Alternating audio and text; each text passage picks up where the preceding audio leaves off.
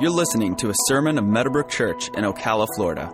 For more media resources, visit us online at www.mbcocala.com. Thank you for joining us today. God bless you. You may be seated. All right. Well, we're continuing on our teaching entitled Growth. This is our second week. Um, I believe the Lord put in my heart that 2010, or some of you call it 2010, is to be a year of growth. And by that I mean personal growth, spiritual growth. Um, I believe that we as a church will grow personally, spiritually. And I believe that we also will grow numerically, but that's very secondary. Um, that's kind of the fruit of it. Um, but our emphasis needs to be in our own personal life that we grow personally and that we grow spiritually. If things are going to get better in your life, if, if uh, you're going to do better, if things are going to change in your life, then we've got to grow. And the first place that we grow is spiritually, it's from the inside out. Let me briefly review from last week that when you receive Jesus as your Savior, when you get born again, when you open up your heart and invite the Lord to come in to your life, into your heart, when you do that, He will come in. I said, He will come in. He Himself said, I won't refuse you.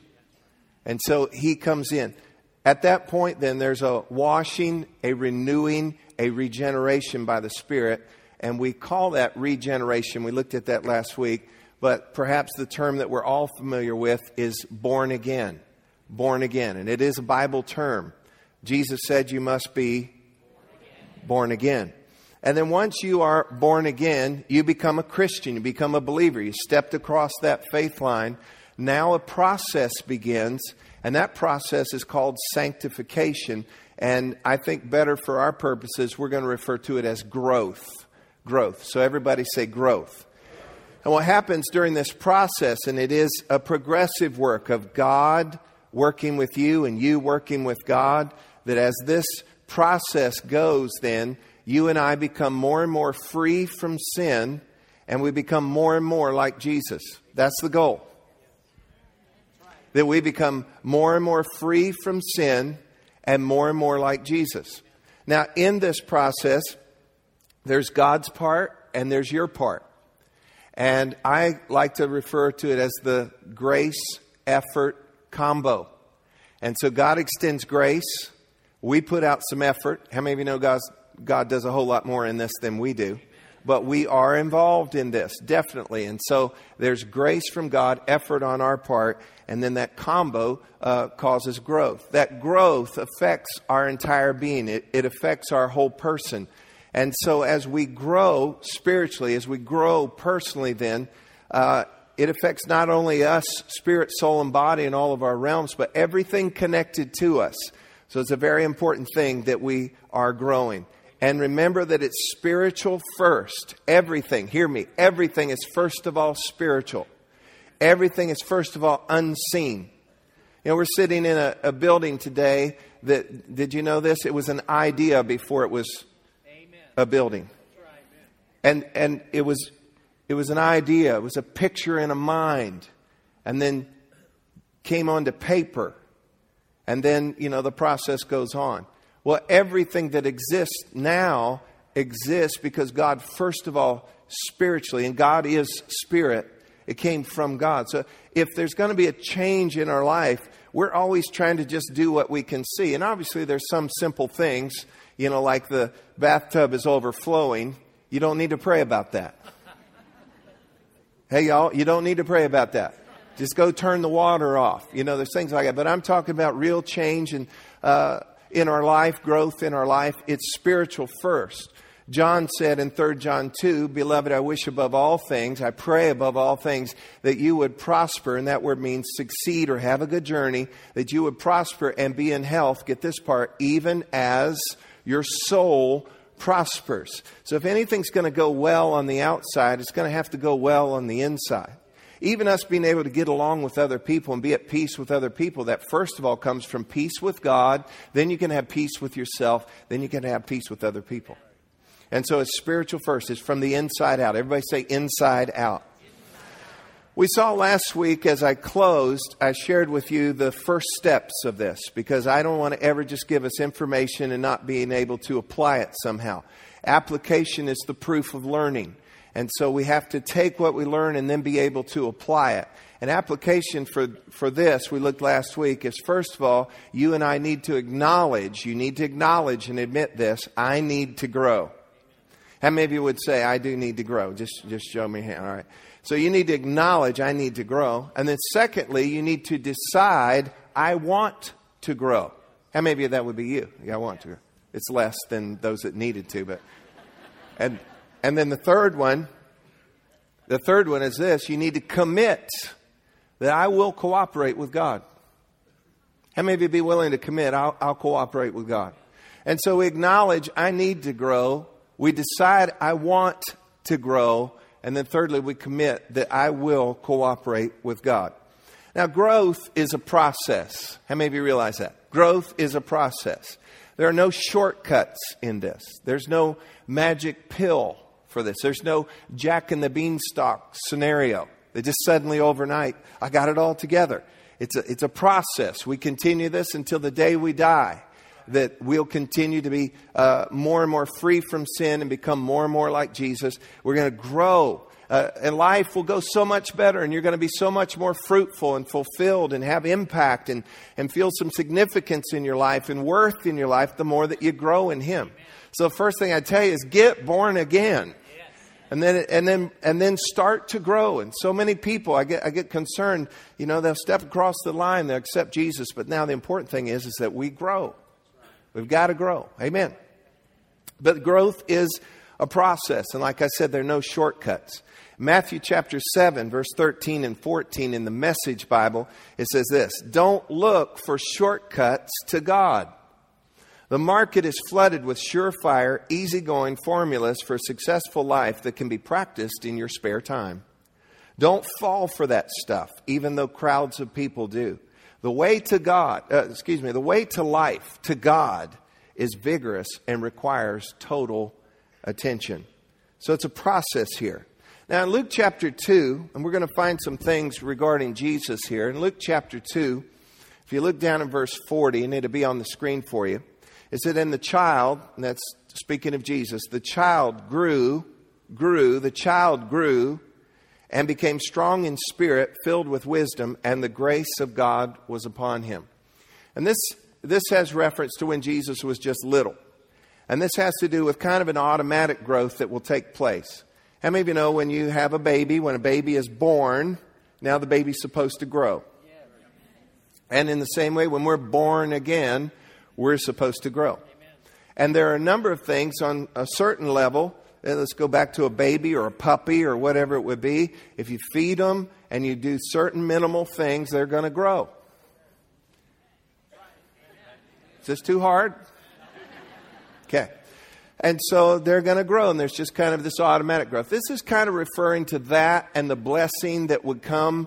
Uh, and you need to understand this. You have a whole lot of blessing that's on your life simply because of if you have godly parents and if you're around godly people, and if you have God in your life, you're going to have a lot of things, a lot of blessing that is in your life just by virtue of who you're connected to. For real.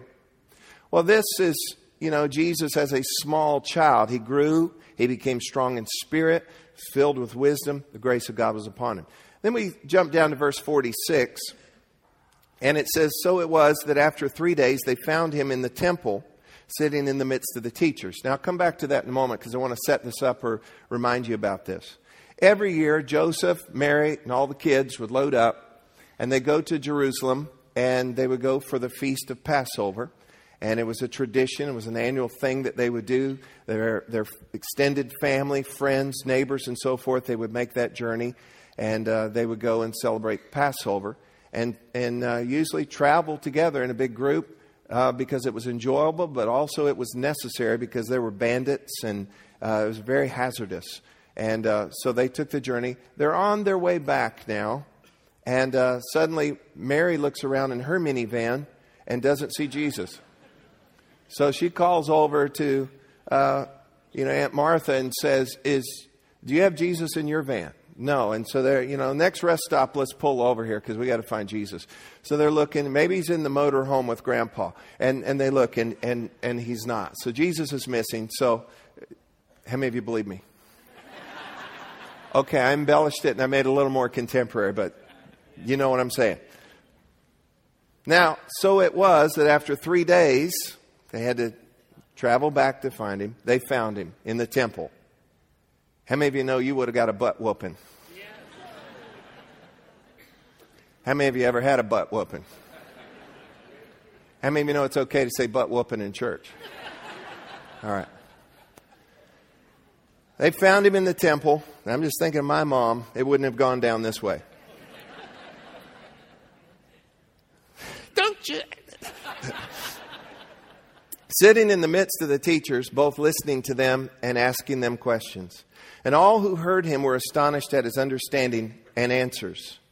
So when they saw him, they were amazed. And his mother said to him, Son, why have you done this to us? Look, your father and I have sought you anxiously. And he said to them, Why did you seek me? Did you not know that I must be about my father's business? But they did not understand the statement which he spoke to them. Then he went down with them and came to Nazareth and was subject to them. But his mother kept all these things in her heart, and Jesus increased. That word also means grew. Jesus increased or grew in wisdom and stature and in favor with God and men. Now, we're going to kind of unfold this because this is absolutely loaded uh, with some things that are going to help us to grow. Jesus grew, Jesus increased and grew in wisdom and in stature. He grew inside he grew outside. He grew spiritually. He grew mentally. He grew emotionally. He grew physically. So we find in verse 52 that he increased or grew in wisdom and stature. And then in my Bible and other Bibles, there's a comma there, and in favor with God and men. Now, the way this is structured in the Greek, this is an independent clause that hinges on the previous one. So the previous one says that he grew or increased in wisdom and stature, inside and out. And, and so this hinges on this, and in favor with God and men. And since it's independent here, it's suggesting that th- this second clause is the result of the first. So the first was, and let me just kind of phrase it for you this way because because he grew in wisdom and stature. The result of that is he also grew in favor with God and men. And I hope you, hope you got that. That there is favor to be found, an increase of favor to be found in your life as you grow spiritually, as you grow inside and out. One of the results of that will be you will gain favor with God and you'll gain favor with men. How many of you realize you could probably use a little more favor than you currently have? All right. Now, again, growth affects the whole person. So as he grew in wisdom and in stature, it affected him even as far as favor. Whatever he's connected to, God and men, it, it affected that as well. Now, where it says Jesus grew, everybody say Jesus grew. Jesus grew and he increased, and in the Greek, this word means to, the word for grow or increase means to cut to beat one, one's way forward, chopping away obstacles. A suggested literary reading would be this way He kept cutting his way forward as through a forest or jungle, as pioneers did. So this is not just a passive because of your surroundings, suddenly you're growing, you're doing well because you're being well taken care of. This shows that Jesus leaned into this thing. He's cutting, he's chopping obstacles out of the way. This is like somebody having to clear their way through the jungle, through the woods, through the forest. You got a machete out or whatever it takes. You're going to clear a path. You're going to, you're going to clear out the way before you. And this shows intense effort. Everybody go ahead and say effort here. And so this is not just this passive, it just kind of happened to Jesus. This is something that is the result of Him putting some effort into this, leaning into this, throwing your back into this, and wanting something that He pressed into this, and we should learn from that. Now, Jesus is our example. In 1 Peter 2.21, excuse me, in 1 Peter 2.21, it says of him, leaving us an example that you should follow his steps. So he is our example, and you should follow his steps. Are y'all here? Jesus is our example. Why? So that we would follow his steps. And so as we look here at how Jesus grew, we can gain some things from this. Jesus at this point is operating as a human being. Now, a lot of times, people, if they don't understand this properly, they see Jesus do something, they say, I can never do that. I can never act that way. I can never uh, conduct myself in such a good manner. He was Jesus. Well, the thing you need to understand was the Son of God became the Son of Man. God put on flesh. Philippians 2 tells us that he limited himself, he emptied himself of his divine privileges. So, it would be an unfair example for us to even try to follow if Jesus did everything as the Son of God. But now, as Son of Man, He's saying, What I do, you're going to be able to do this. With the help of the Holy Spirit and walking in the light, you're going to be able to do what I've done here. So, Jesus is our example, setting that example for us. We should follow His steps. One of the things Jesus did not do was make excuses. And I want to just share with you uh, historically some things that would be involved in Jesus' life that could have been an excuse that would have kept him from growing. First of all, he grew up in a large family. Secondly, he lived in a despised city. He was also part of a suppressed people group. He was probably poor, the government and religion were overreaching and overbearing. He lived in a society that was full of fear and full of change, but you know what? That had no impact on Jesus. He did not pick up any of those things as an excuse of why I can't grow why I can't better myself, why I can't clear a path. He didn't say, Well, I'm from a large family. I didn't get much of a shot. My people group, my city, my government, this, this, this. He didn't grab hold of those things. He had no excuse. He made no excuse. Instead, he chopped his way through the obstacles so that he could grow in wisdom and stature and find favor with God and with man. If you're with me so far, say amen. amen. Actually, I had you do amen so I could get a drink of water. Now, Jesus, there's some factors about Jesus and how he grew. These factors set Jesus up for growth, and these factors can also be applied in our life and set us up for growth. These literally are some ways to cooperate with God. And as I told you, there's God's part. Everybody say God's part. God's part. And then there's my part. Say my part. Okay. So you've got God's part and you've got my part or your part. And what that is, what is my part? What is your part? It's to cooperate with God.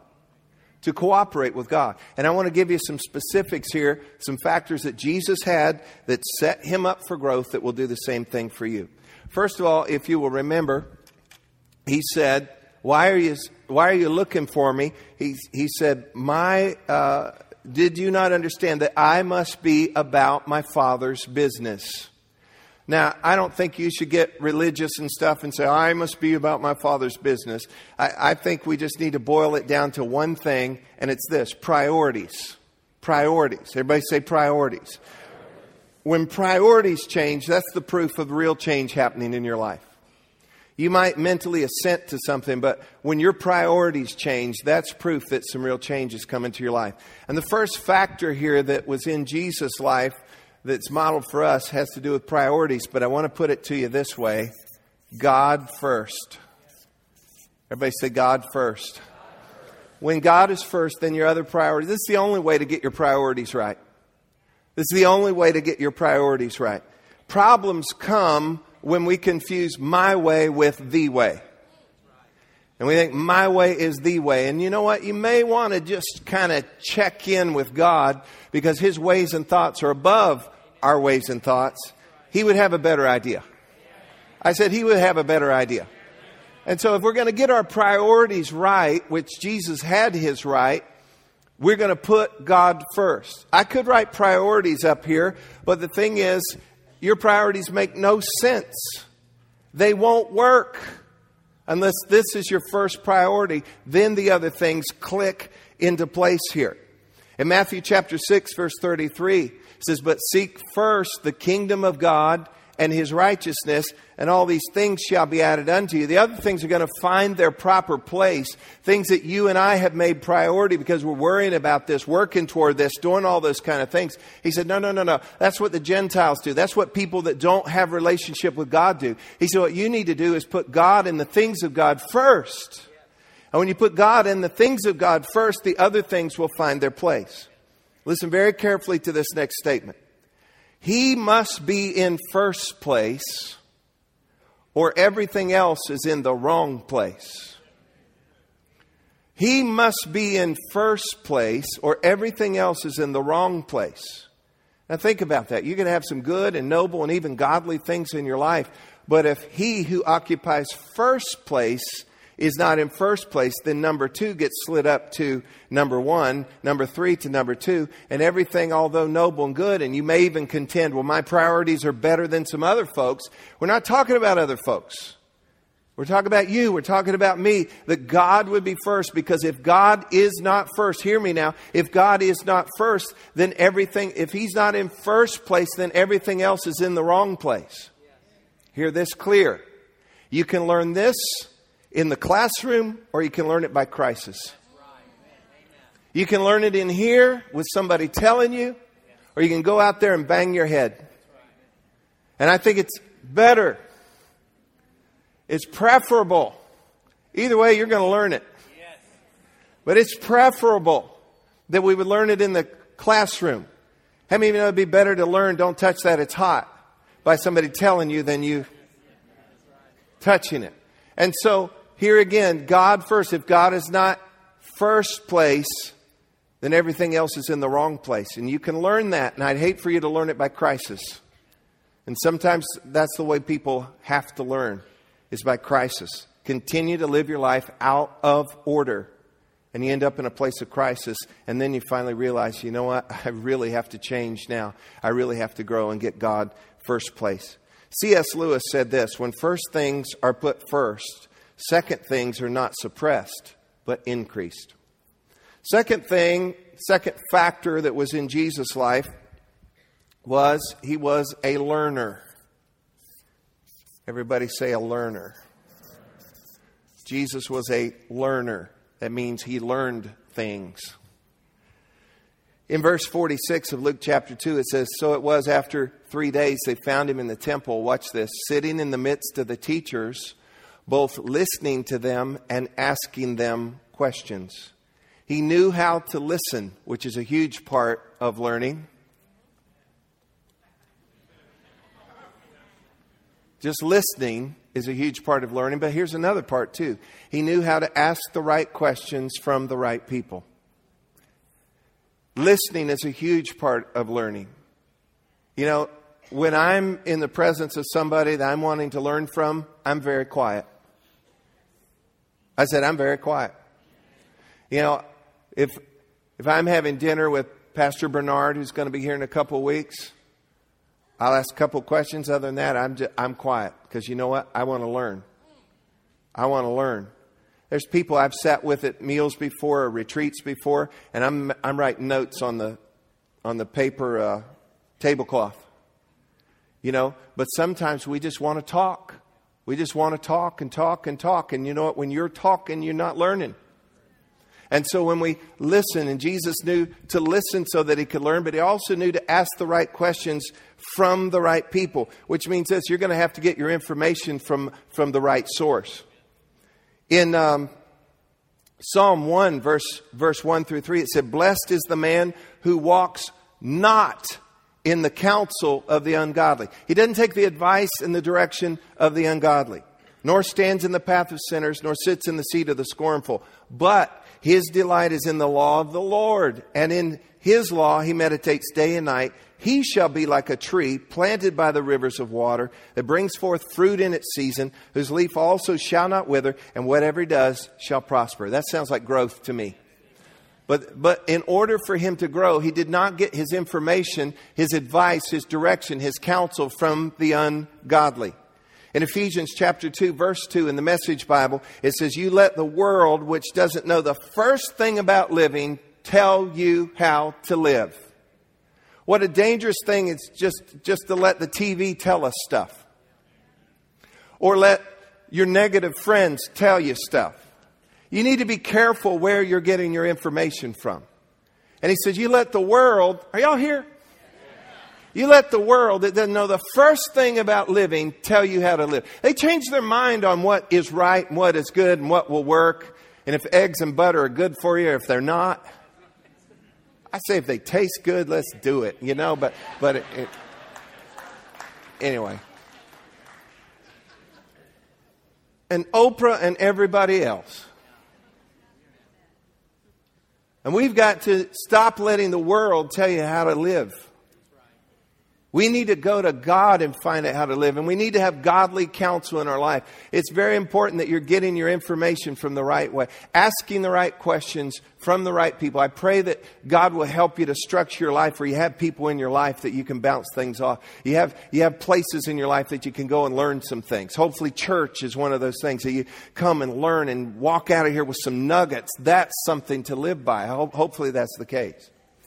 Now, when I was in uh, 10th grade and I just started driving car, and um, I got a job at a gas station. It's called Bailey's Shell. We drove past it the other day. It's no longer Bailey's Shell, it's some other place now. But um, it was down in Leesburg, and I worked there for about four and a half years. And shortly after I started working there, um, and this was full service. How many of you remember full service? I really think you could bring full service back and do it right, and, and people go to. I really do. And people come in, we'd see them coming in. We are either already waiting for them, we're in uniform, you know, they run over that black hose and ding ding, and we're there with a smile. Our little uniforms. I was so proud. I had my name on my shirt. Had a little key on a retractable thing. Had my my uh, grease rag. I mean, it was awesome. And um, People come in and you think love bugs get bad nowadays. Back in the uh, mid 70s, late 70s, they were horrible. I mean, a car looked like, you know, somebody had stuccoed the car, you know. And that was just part of what we did. Check your oil, check the air in the tires, and be nice to people and, and fill them up and, and get them on their way. And a lot of times people coming through, you know, Central Florida, and they want a direction somewhere. They were from out of state or whatever. And they come, and uh, I just started working there, and so this guy came in and he said, "Hey, uh, can you tell me uh, can you tell me how to get to the turnpike?" I said, "Yeah, let me tell you what you want to do." so what you want to do is you want to get out of here and you want to go down this way about your sixth light and you're going to take a right. That's going to be west. You're going to be heading west, all right? And you can go on down there and you'll start to see some signs take you right to it. Thank you so much. Thank you. Yes, sir. He drives off. My boss comes over and he goes, "What did he want?" And I said, He wanted to know how to get the turnpike. And what did you tell him? so I told him, He goes, Oh, no, you know. So, listen, I was in 10th grade. I hadn't been anywhere. I just started driving. Now, I wasn't making up stuff. I was just trying, I'd heard my bosses tell people stuff. And so, we're in Leesburg. It can't be but one way out, you know, so.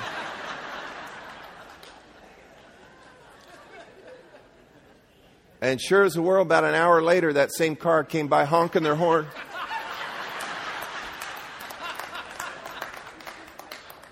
Listen, you want to ask the right questions from the right people. With me on that? We need to have godly counsel in our lives. Let me read you a couple verses real quick. Where uh, Proverbs 11, 14, where there is no counsel, the people fall. But, the multitude, but in the multitude of counselors there is safety.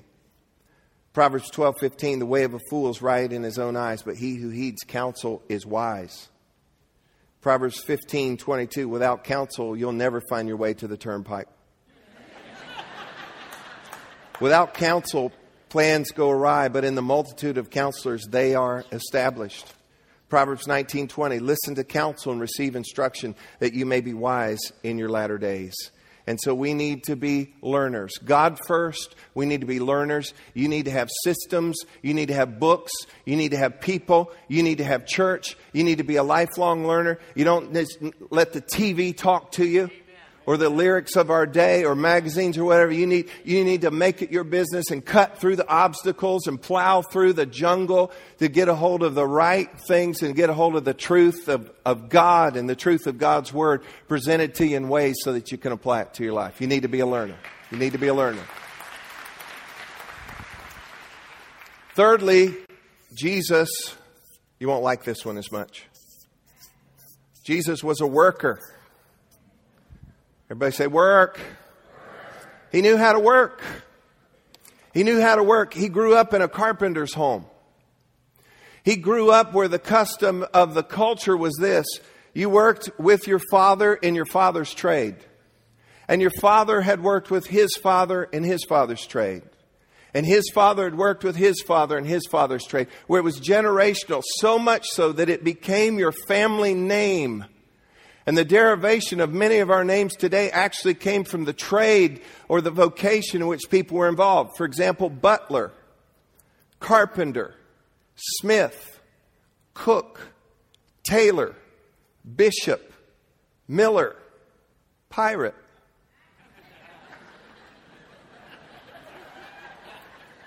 I got one other one. Bum.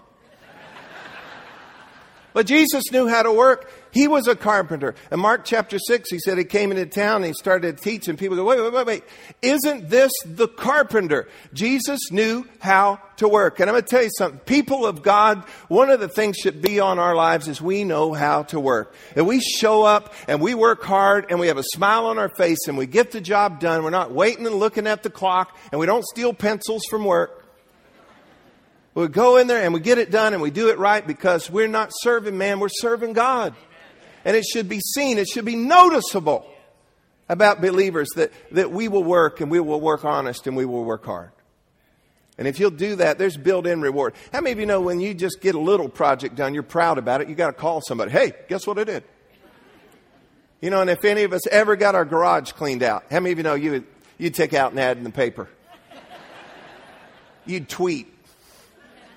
You, you do whatever, you know. And, you know, my kids come to me, they finish a project, you know, uh, some kind of project for homework or some kind of report or something. They always got to tell you, hey, I, I did this because there's a built in reward when you work hard. There's a built in thing with that. Proverbs 14, verse 23. Excuse me. It says, In all labor, in all labor, there is profit, but idle chatter leads only to poverty. And the Message Bible says, hard work always pays off. Mere talk puts no bread on the table. And fourthly and lastly, Jesus knew how to respond to authority. Everybody say authority. Now, some of you just cringed with fear because you heard the word authority, and then you heard the word authority in church. But you can relax. Jesus lived under authority. In Luke chapter 2, verse 51, it says, Then he went down with them and came to Nazareth and was subject to them, speaking of his parents. He yielded to, he submitted to his parents, but his mother kept all these things in her heart. Jesus understood authority. And we find that in that passage that among these other things, he subjected himself, he submitted himself to authority. Let me tell you what parents are, among other things. Parents are, Ephesians chapter 6, verse 1 in the Amplified Bible, parents are God's representatives. And what parents do, one of the things they're to do, is to teach their children how to respond to authority. And sometimes parents want to be their buddy or they don't want to, you know, stir the pot or whatever. And so they won't ever hold them to this. But the Bible says that you've got to teach them to honor and obey their parents. And that's just the proving ground. Because if you don't learn to honor and obey your parents, then you're never going to respond right to, to a boss or to law enforcement or to a librarian or a parker at church that says, Park right here. You're never going to learn to respond to those things right. And so, parents, we've got a job to do. And it's not being heavy handed and overbearing, it's just teaching them there's always in life a creative order. Somebody in every situation has to say, This is what we're going to do, and this is not what we're going to do. In every situation, that's the case. I mean, you go into a burger joint and says, You got to stand in this line. And you got to go through the little deals. And you got to order what's on the menu. You know, and wait your turn. You got to, everywhere you go, anywhere you would go, th- this is the case. Are, are y'all here? And the Bible said in doing so that you would, things would go well with you and you'd live a long life. And in training our children, one of the things I've asked them on occasion, do you want things to go well with you?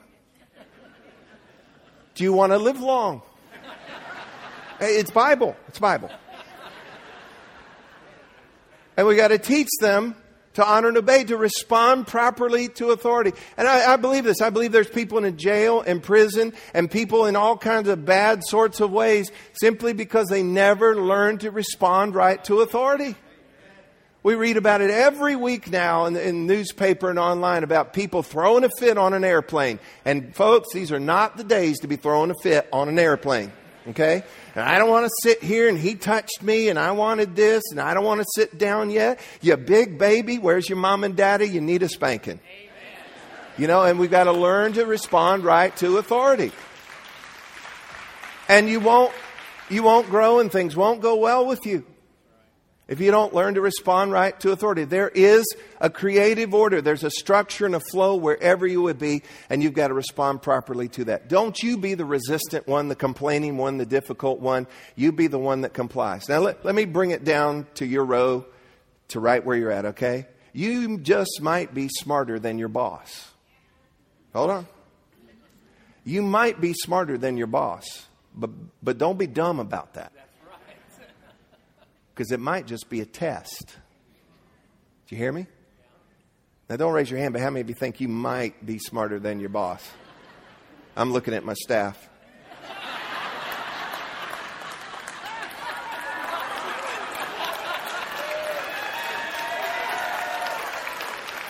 On some things. It's not your turn right now.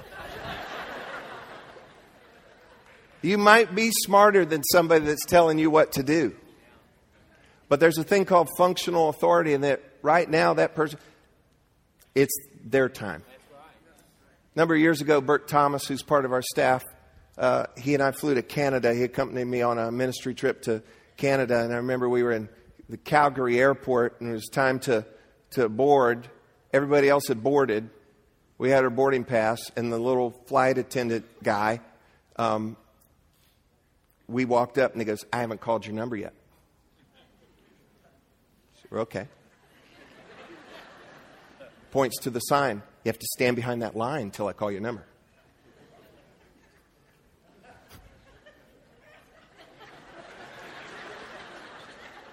Okay, now. And then he calls our number.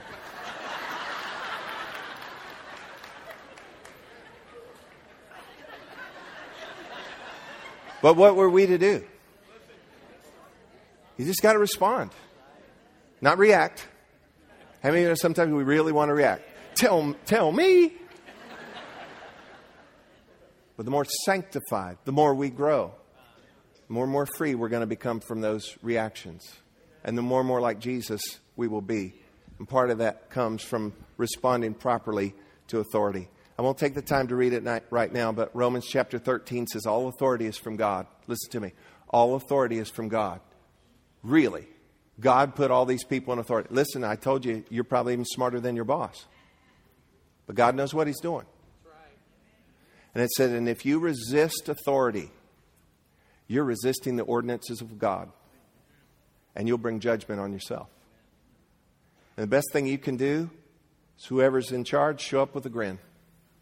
Show up and do the right thing and respond properly to authority. It's vital to your growth. Remember, and as I close, remember that growth is a progressive work. It takes time, it takes effort, it takes consistency. It involves both God's part and your part. And your part, you ready? Your part is to cooperate with God. And four of the ways that we found out you can cooperate with God is put Him first. And that's going to involve you sitting down and thinking some things out and realizing, you know what, i am confused again about my way and the way and putting God first. Second of all, that you become a learner. Don't, don't let the only learning you get be from Jeopardy and Wheel of Fortune. Thirdly, you're a worker. When you show up, they know you're there, and you make a difference with joy. And fourthly, you respond to authority wherever you are.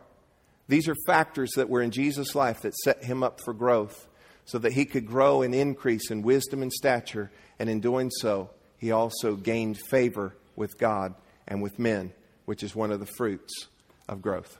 Did you get anything at all out of this today?